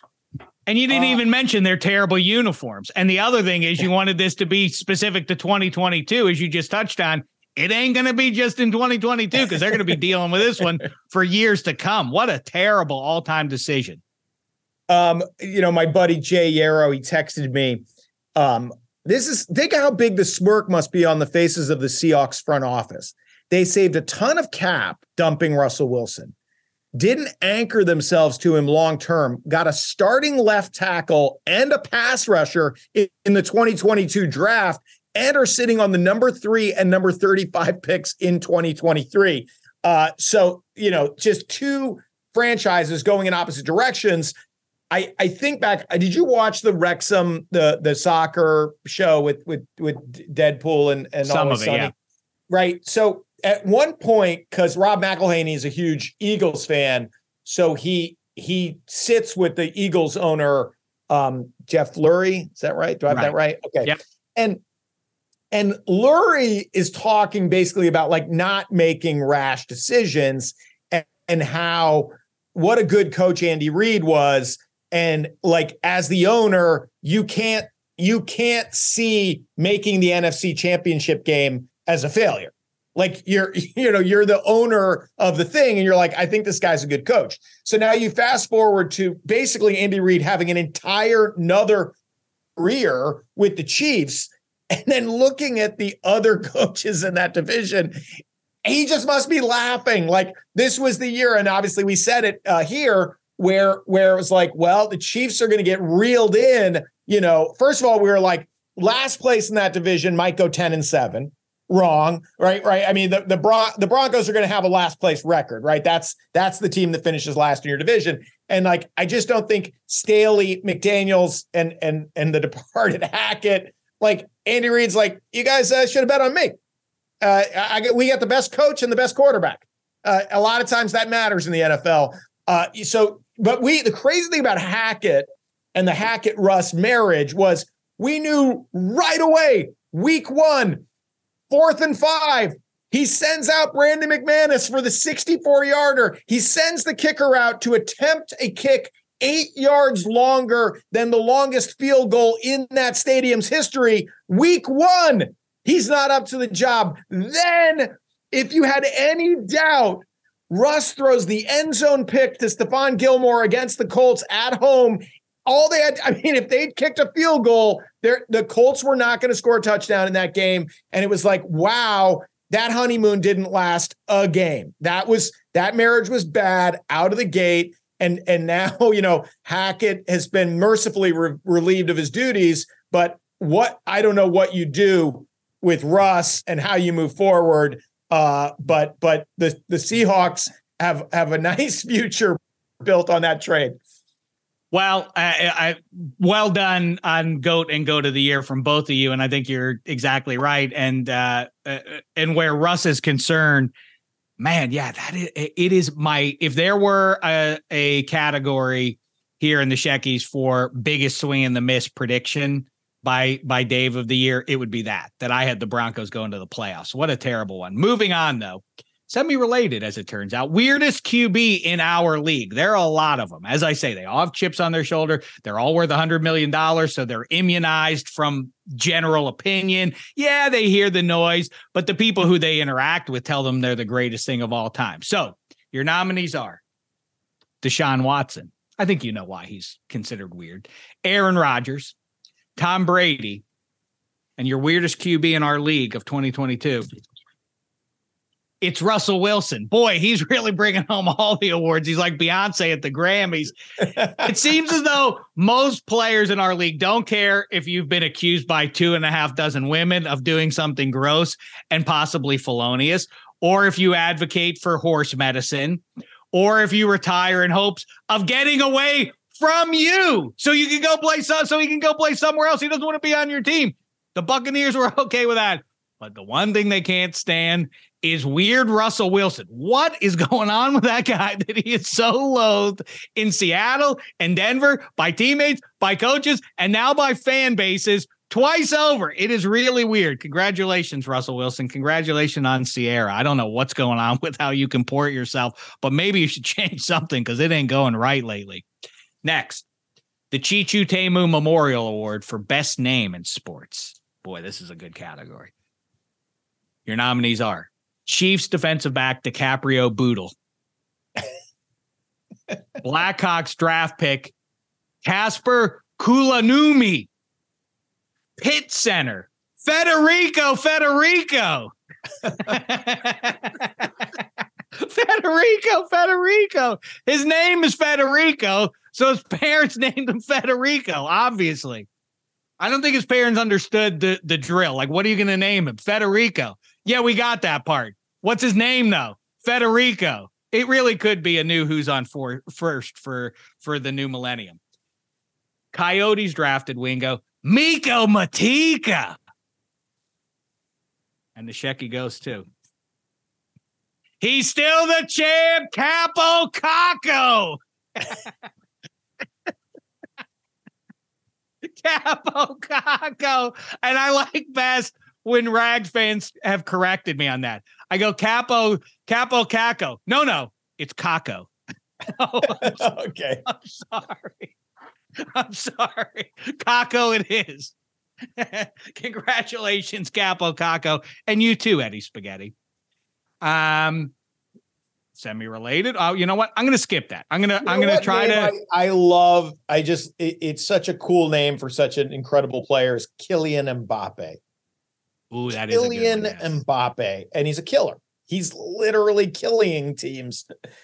It, it's so nuts that the Messi Mbappe final was like it. It was like this is going to be the passing of the torch from Messi to Mbappe. Mbappe won when he was 19. He's already got the torch. Messi's trying to get his hands on the torch from this guy. A, I did catch that, even as a non-soccer guy. Like, pass the torch. give it to him, give the old man a, a, a, turn for 15 minutes and he gets it back, kind of thing. Um, quickly, worst alphabet letter is C once again. Don't need it. Ancillary could have a nice clean 25 letters in our alphabet. Instead, C jumps into the fray when it's unnecessary. You need a S sound, C, step aside. We got S. You need a K sound, we got K. Got you covered. C, beat it. We're on to you. You're the George Santos of letters. Next, worst food to eat after brushing your teeth. Back to back wins, wings with blue cheese. Best sense goes to sight this year. I just think I saw more good stuff than I smelled or even tasted. It was a good year for food, not delicious though. And I don't think I I saw heard that many great new songs. So so sight gets the award there. Best sleep sound is um is blue noise edging out white noise. I like to sleep with the with the noise there. Favorite child three-way tie among my four kids. I don't want to embarrass anybody by naming anybody there. Um and now to um to best movie i watched this year. This is a this is always a hotly contested category and 2022 was no different. The best movie i watched this year knives out not the one that Ben Shapiro got crazy about last week. I'm not talking about the sequel. I'm talking about the original. I saw it on an airplane on my flight back from Pittsburgh. I thought it was fun. I watched Benjamin Button for the, finally, I don't know, 15, 20 years ago that movie came, probably what, 15 years ago that movie came out. I'd never seen it until 2022 and I loved it. I thought it was great. I thought it really was a I, I was skeptical of the of um the high concept of it, but it really did tell a, an interesting story about two people going at each other from different. Did you see it, Hench, and did you enjoy uh, it? Uh, I, I I stayed away based on you know people's meh thing, but I I tell you I did see a movie about a, a guy who who went from hundred pounds to five hundred pounds. The Curious Case of Benjamin Roethlisberger. Did you ever see that movie? Ah! Did you ever see it? It's pretty good. I'd He say you were hasn't sitting on that one, but you Yeah, couldn't he hasn't gone back. He's he's going to go back to to two two ninety where he ended his playing days. Uh, I loved Knives Out though. I thought you were going to go from this year, but Knives Out was great. No, I Um, liked it. Yeah, I enjoyed Uh, it quite oh, a bit. I love that movie. Real pacey. We just started the sequel, but you know, a long movie takes three sittings for me and the old lady. Like The one that I saw this year that I mean, among the superhero movies and everything else, uh, Banshee, Banshees of Inisherin. Have you seen this one, Hench? Or Spaghetti? I have, You like that one, huh? Spaghetti? Loved it. It was my second favorite movie of the year. Um, I I I love the the concept of like, should you just go through life enjoying it and being simple, or do you have to leave behind a legacy? And like just the idea of like just cutting off friends and uh, those three that trio, McDonagh, Brendan Gleeson, and Colin Farrell work magic together. Um, it, awesome movie. It's tough to get through if you're not into it, but if you like Really? Irish oh, culture, oh, I've heard a lot I of people ate like it it's it's a tough watch. It's it's kind of brutal and it's obviously uh, very Irish, but I, I loved it. Oh, I, I I did too, and I'm not even Irish.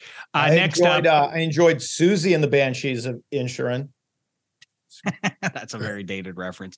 Even hipster music fan Eddie Spaghetti doesn't get that one. That's too too deep in the rear view for him. Um, I watched The Fly with Jean Claude Van Damme. Still a good movie, still fun.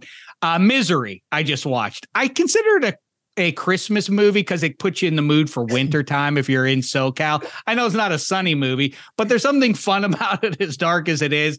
And it's good because if you're Oh. in a sunny place for the holidays, you, you feel winter because there's all the No, snow. That misery. I mean, there's no there's no moment in any movie that feels like we felt watching Theismann or Krumrie. You know, when she hobbles him, you get the same sick feeling in your stomach. Like it's weird that we, when we were younger, we would watch like. Hey, uh, you got to watch this replay of this guy's leg going the wrong direction. Now I'm like, I, I know exactly what happened in real time. I'm not interested. No, thank you. But when she hobbles James Caan, good lord. Yeah, and Liberace playing in the background. Yeah, it's it's uh, it's great stuff. It, it's really the precursor to uh, what's his name, Michael Madsen in um in Reservoir Dogs with dun dun dun dun dun dun, dun, dun as he's dancing and taking the police officer's ear off. Spoiler alert. And your best movie that I watched this year for 2022 is I hope it's not pretentious, but it's the last picture show. I saw it about 25 years ago and I had completely forgotten about it. And I saw it and man, was blown away by just about every character in it. Sam the Lion, Cybill Shepherd is not a, a, a admirable character, but one that you probably have known in your life who just knows that they can toy with people and mess with people and it's not for something that they've done to earn the, the right to do that they're just born with it i loved everything about it i loved all the characters in it and uh and it's a marvelous picture and i encourage you to go Here's what it. I love. Here's what I love. I drop a Siouxsie and the Banshees reference, and you're like, too dated. too dated. now, my favorite movie of this year came out in 1971. Screw. So what? Spaghetti. He's a big fan of the Last Picture Show. Now, uh, great call. I, I would have thought you'd you'd have gone within the last 50 years, but no. uh, that movie is amazing. Bogdanovich, you know, he has the craziest immediate demise. Like he makes good movies and then doesn't make good movies. And a lot of that is attributed to Polly Platt, his lady being the real genius in the par- partnership. Um, and then, of course, he's cheating on her with Cybill Shepherd while they're making that movie together. But it, you know, you're you're right about Cybill Shepherd. But what's wild as we get into our advancing years, uh, Cybill Shepherd in our league now in our league. Mm, when when yeah. Stevie Nicks shuffled out on stage with the Foo Fighters, like, hey, wow, finally, we're we're, we're it's like we're, I say all the time, life is short, life is also long, and Cybill Shepherd can tell you about that. Also, her former love interest in uh, in uh, Moonlighting, Bruce Willis. I saw him. He's in a movie.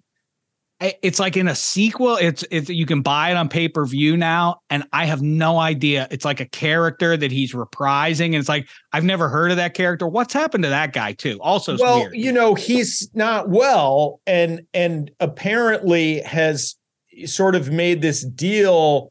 Spaghetti probably would know the details but like if you'll pay him a million dollars he'll be in your movie oh. so he's he's you know you can put him on the poster and you know he he does he'll have a small part in it but like so he made like 16 movies during the pandemic that nobody's ever heard of he did i have no idea really what sad. this is it's, it's really it's oh, not all right well i don't i'm tragic. not well i don't mean to tease the man but i do want to talk about bad people and that brings me to the creep of the year creep creep creep of the week of the week he or she is the creep of the year. All right, your nominees, and there's no short list. I could go on and on here, but to try and tighten things up a little bit at this late stage, here we go.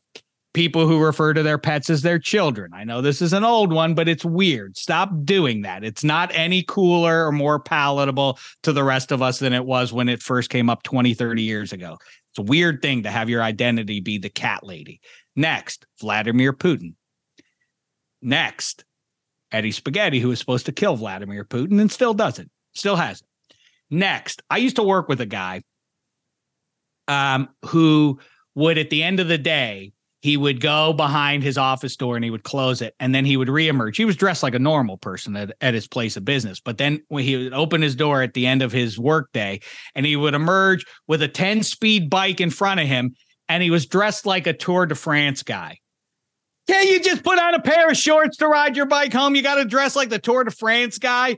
And the thing that vexes me about it is that that guy definitely thought as he walked out and nobody would ever say anything to him because it would embarrass him is like, who the hell do you think you are? But you could tell he might be have the greatest drop off from what how cool he thinks he looks versus how cool the rest of us think he looks. You know, the Tour de France guy. And they're all over the place too. You see him at Starbucks or you see him getting a pint after their bike ride. Settle down there, Glenn. You're not you're, you're not uh, winning any awards just because you're dressed up like that. It's a, you, you look like a jack. You know, what if we went out for backyard football and we fully padded up and everything like that? You know, it's it's a little bit silly. Next up, conspiracy theorists. Next, John Hamm. For oh, reasons wow. we've already discussed.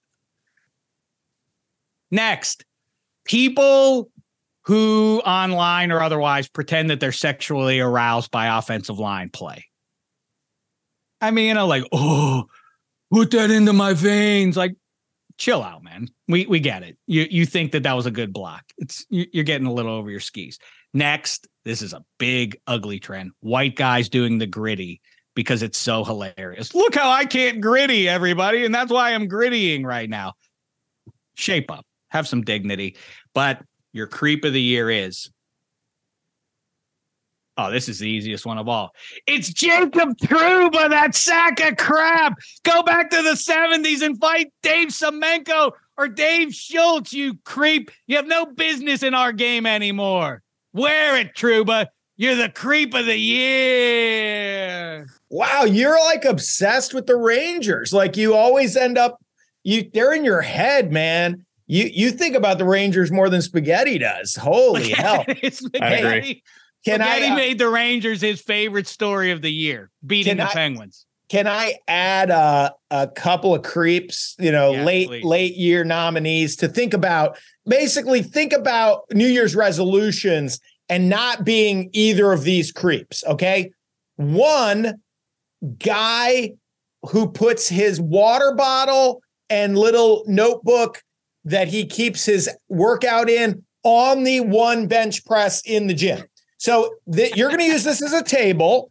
There's only one of these. Now, when I want a bench, I have to have a conversation with you because you're a sociopath who wants to talk to people at the gym. There's all kinds of floor space for your water bottle and your notebook. By the way, what precious, you can't remember how many reps you've done. You got a notebook for your workout. Don't be that guy. Don't don't make people talk to you. And then this guy, this guy, um, you're coming down the hill, you got a good head of steam, you're going 45, 50 miles an hour car comes out of a side street, sees you, guns it, and you're like, oh, this is okay because this maniac drives like I do, and he's going to just disappear with his errands for the day. Nope.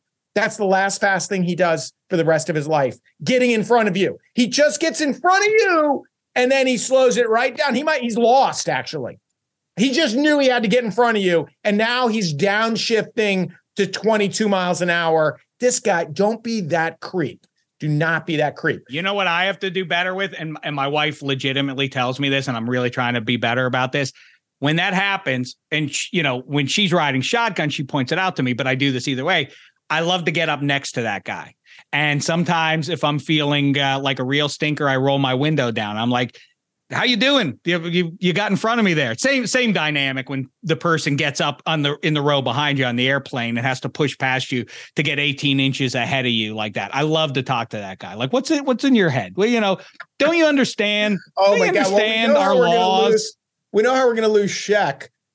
Sheck's gonna. That's Sheck's my wife's like a road rage accident. I don't. You understand? People have, carry guns in their cars now, right? Dave? Like, like I don't want to have any interaction with the guy at the gym or the guy who cut me. I don't want to have any interaction with anybody.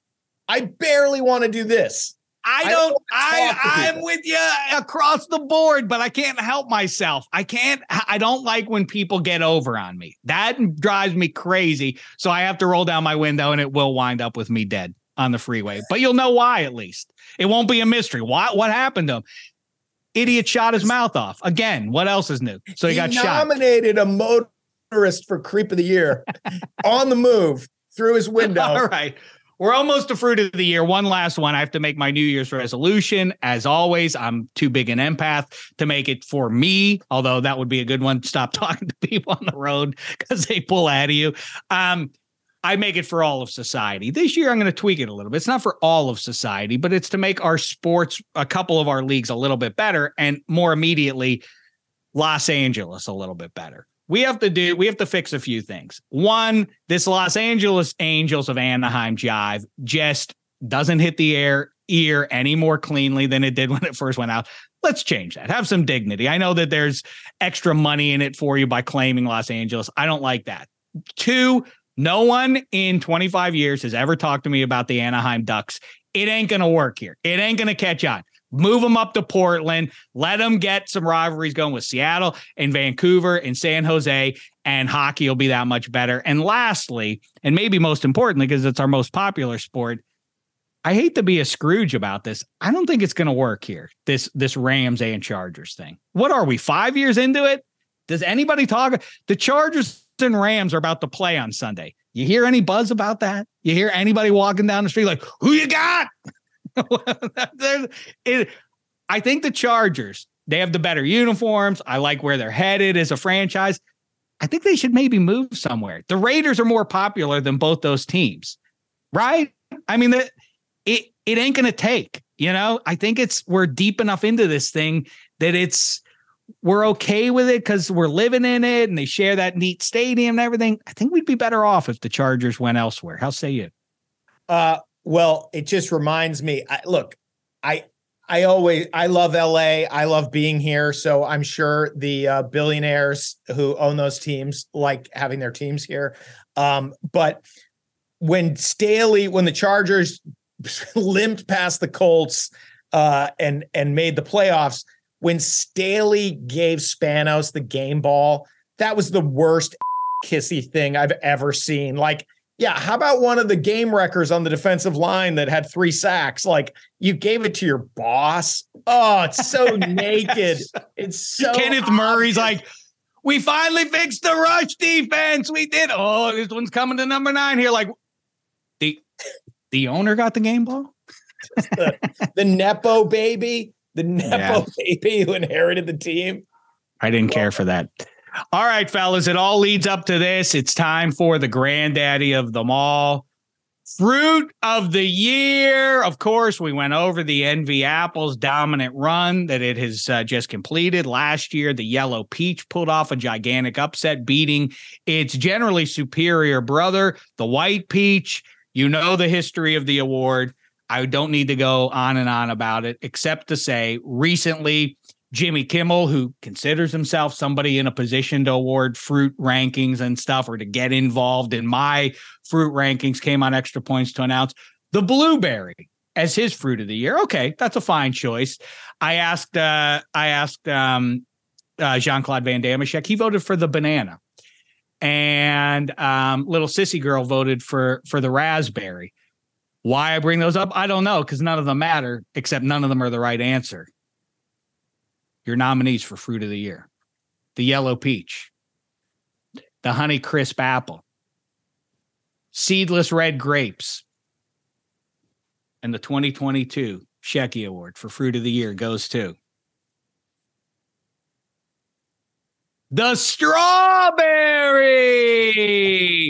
Delicious. I'll tell you, I was I was down in the dumps about the state of the fruit as we made it up to Memorial Day. And then me and the little sissy girl, we went to that place. You've been there, Hench, I'm sure, with your little ones.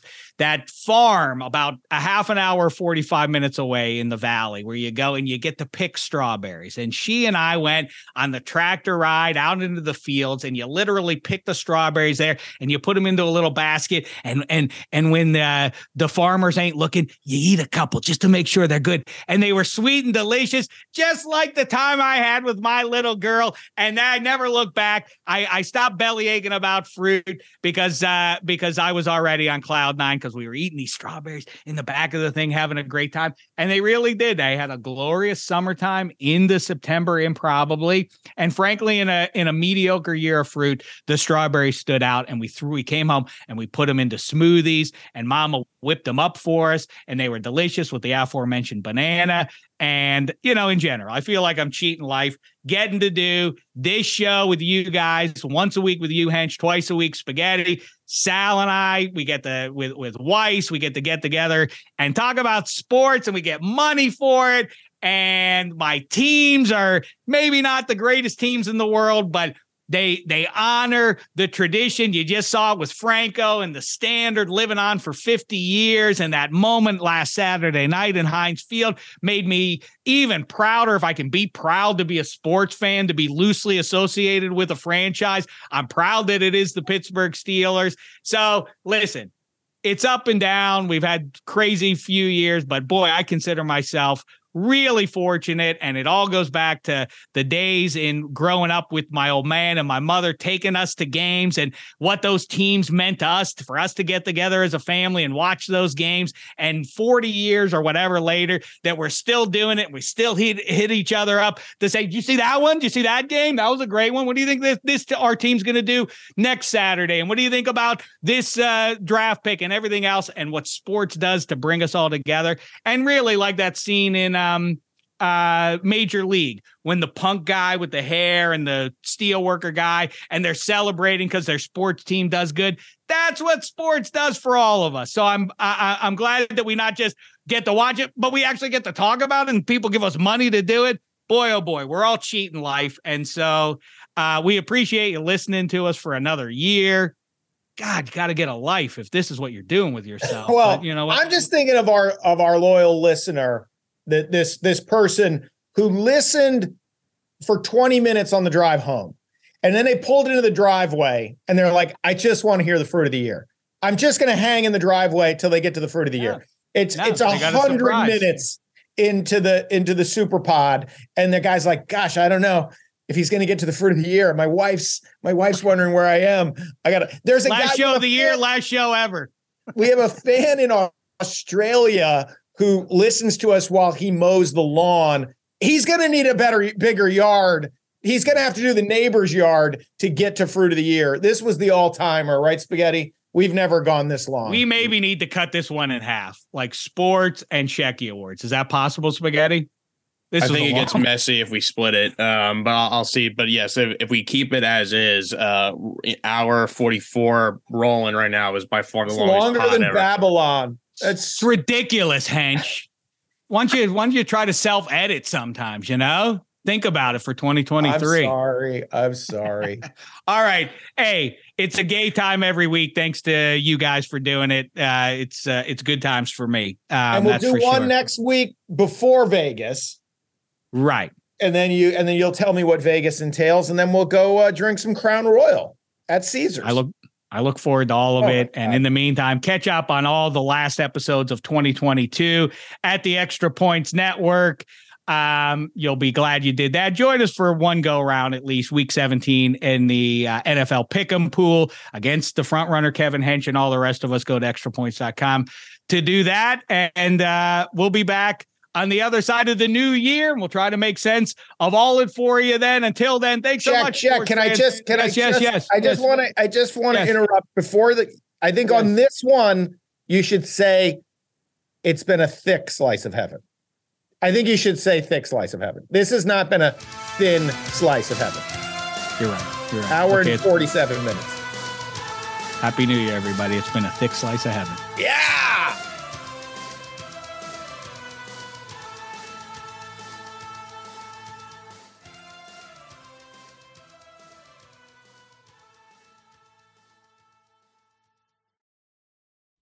Robert Half research indicates 9 out of 10 hiring managers are having difficulty hiring. If you have open roles, chances are you're feeling this too. That's why you need Robert Half. Our specialized recruiting professionals engage with our proprietary AI to connect businesses of all sizes with highly skilled talent in finance and accounting, technology, marketing and creative, legal, and administrative and customer support. At Robert Half, we know talent. Visit roberthalf.com today.